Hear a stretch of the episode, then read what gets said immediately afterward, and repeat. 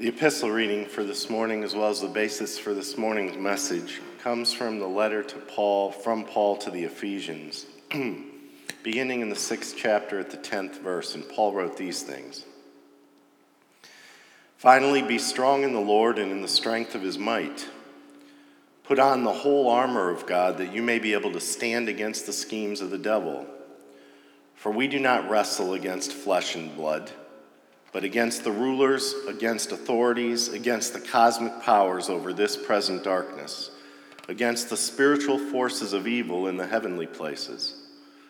Therefore, take up the whole armor of God that you may be able to withstand in the evil day, and having done all, to stand firm. Stand, therefore, having fastened on the belt of truth, and having put on the breastplate of righteousness and as shoes for your feet, having put on the readiness given by the gospel of peace. In all circumstances, take up the shield of faith with which you can extinguish all the flaming darts of the evil one, and take the helmet of salvation and the sword of the Spirit, which is the Word of God, praying at all times in the Spirit with all prayer and supplication. And to that end, keep alert with all perseverance, making supplication for all the saints, and also for me that my words may be given to me in opening my mouth boldly to proclaim the mystery of the gospel, for which I am an ambassador in chains, that I may declare it boldly as I ought to speak. And that's the word of God for the people of God. Thanks be to God. Amen. Would you pray with me, please? Oh Lord, you've given us one day at a time long enough for laughter to follow any tears, deep enough for prayer and silence to dance together, time enough to help someone in need, plenty of time to notice beauty and praise the Maker, the right time to embrace friends, smile at strangers, play with children, sing praise to you. And we thank you for all of it. We praise you for this day that we've been given. Amen. And part of doing this job is that you realize your shortcomings a lot of times, um, and then you make adjustments. So I'm going to do a chalk talk this morning without the chalk, because I realized this morning that my drawings are really lame, and I don't think they helped much. So I'm going to try and illustrate without drawing, just so you can use my words, and I'll try to use areas on my body to help illustrate what I'm talking about. No, Michael, that's okay, but thanks for offering. that's the real truth. I'm just really embarrassed in front of Michael to be drawing. He says, Well, I love Pictionary. I said, So do I, but I draw things, and then when people don't get it, I don't know what else to draw. I just point at it again. Makes sense to me. Now, many of you that have come to know me um, well know that I've been a peace advocate for many years. My license plate is Rev for Peace. I've been paying extra for that for 20 years just to drive it around so people can look at it and say, hey, hopefully they say, hey, that makes sense. Um, so, being a peace advocate, I don't spend much time with military imagery. In fact, I'm not real fond of it. Um, but as I reread this passage from the letter of Ephesians, I'm just amazed at the genius of Paul and how he reclaims this military imagery to be a real positive thing for us. And it also reminded me of a song that I've known from my youth. So I'm going to ask for you to help me this morning. Would you please stand where you are? We're going to sing it together. And it has motions, and I expect you all to try them as best you can because I'm up here trying them with you. So here we go. Let's march. It goes like this. I may never march in the infantry, ride in the cavalry, shoot the artillery. I may never fly o'er the enemy, but I'm in the Lord's army. Yes, sir. I'm in the Lord's army. Yes, sir. I'm in the Lord's army. Yes, sir.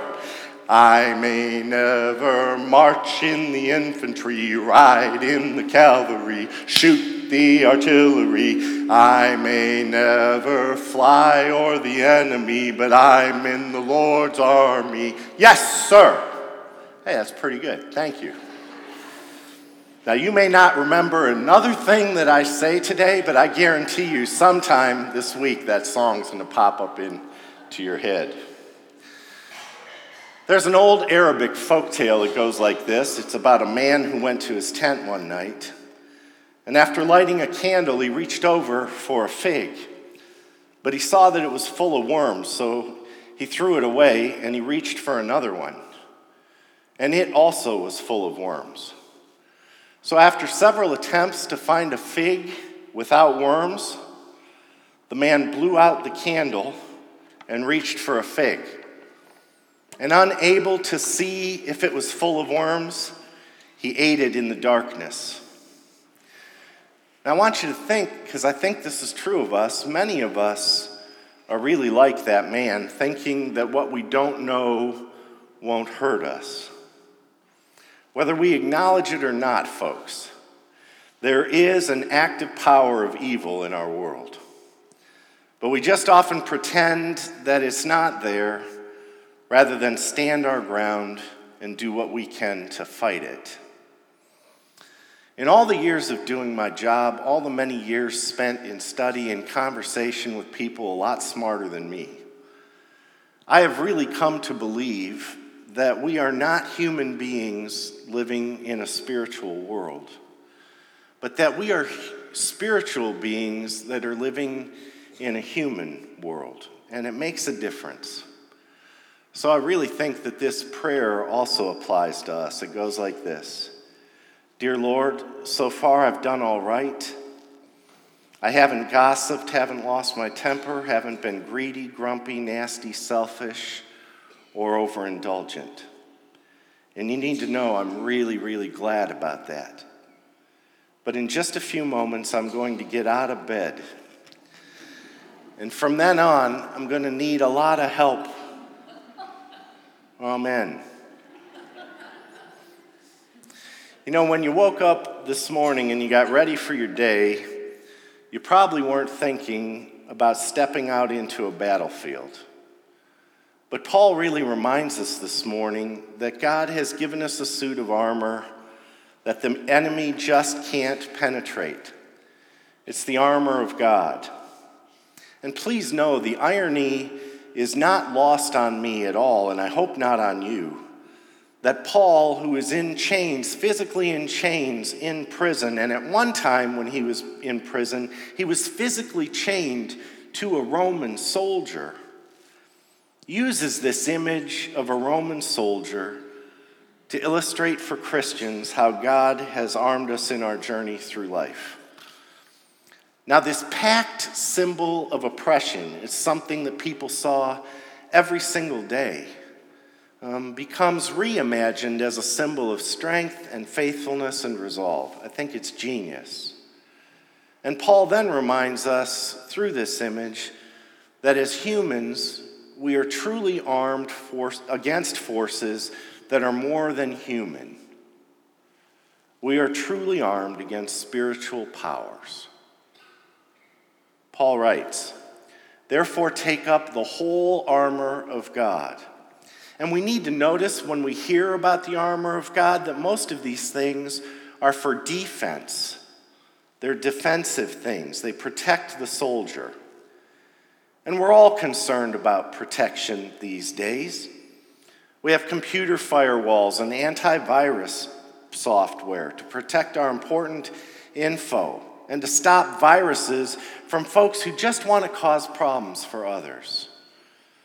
We have security systems in our homes and in our cars. We have fire alarms and rain gear, which we could have used this morning outside.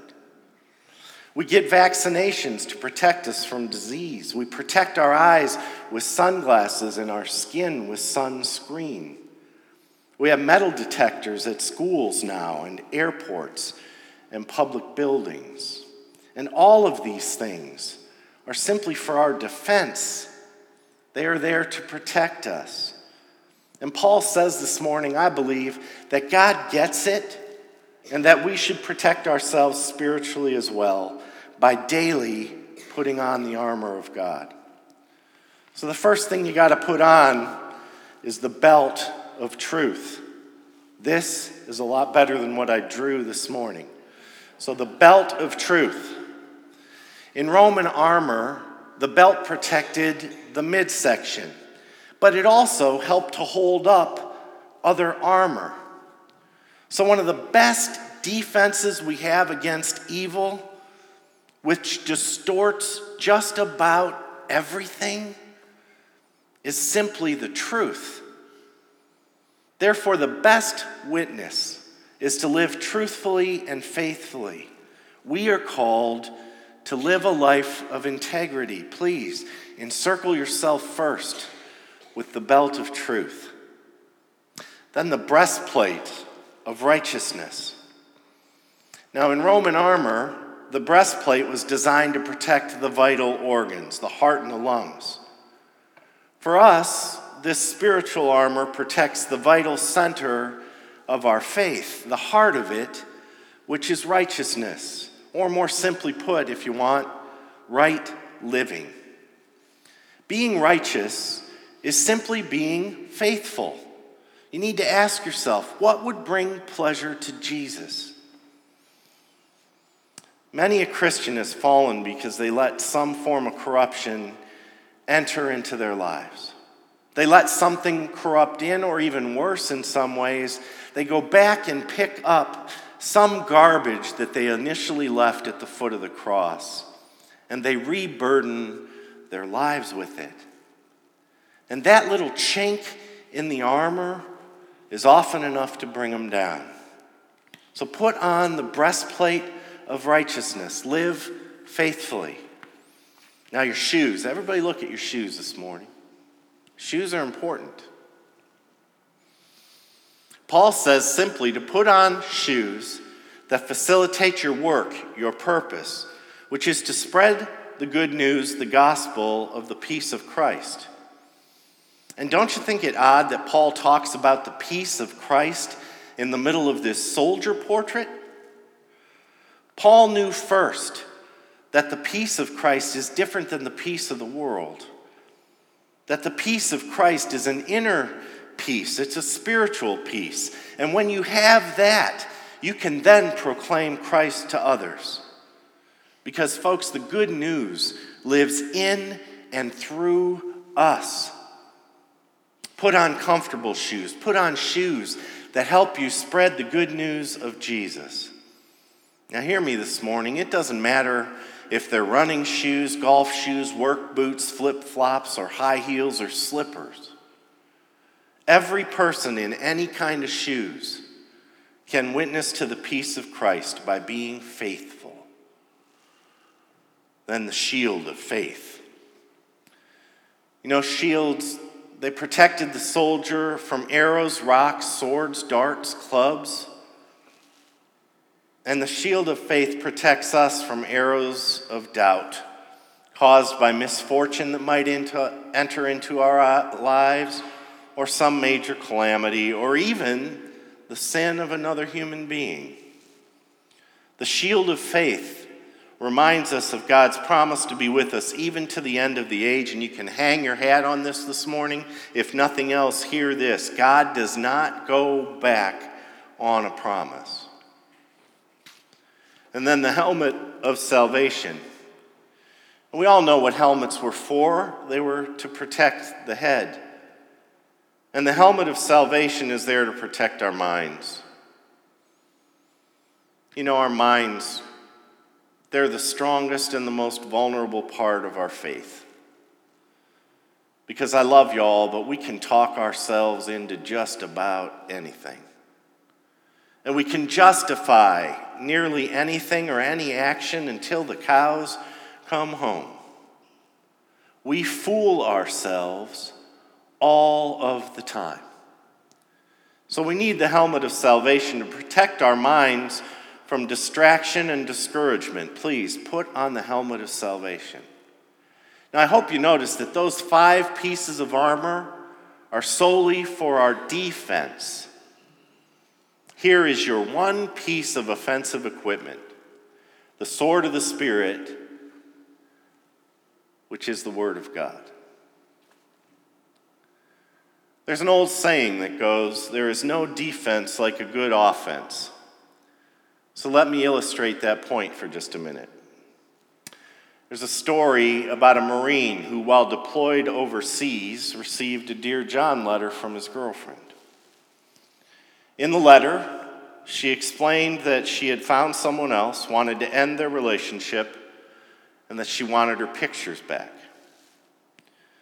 Well, the Marine was crushed, but he rose to the occasion like Marines often do.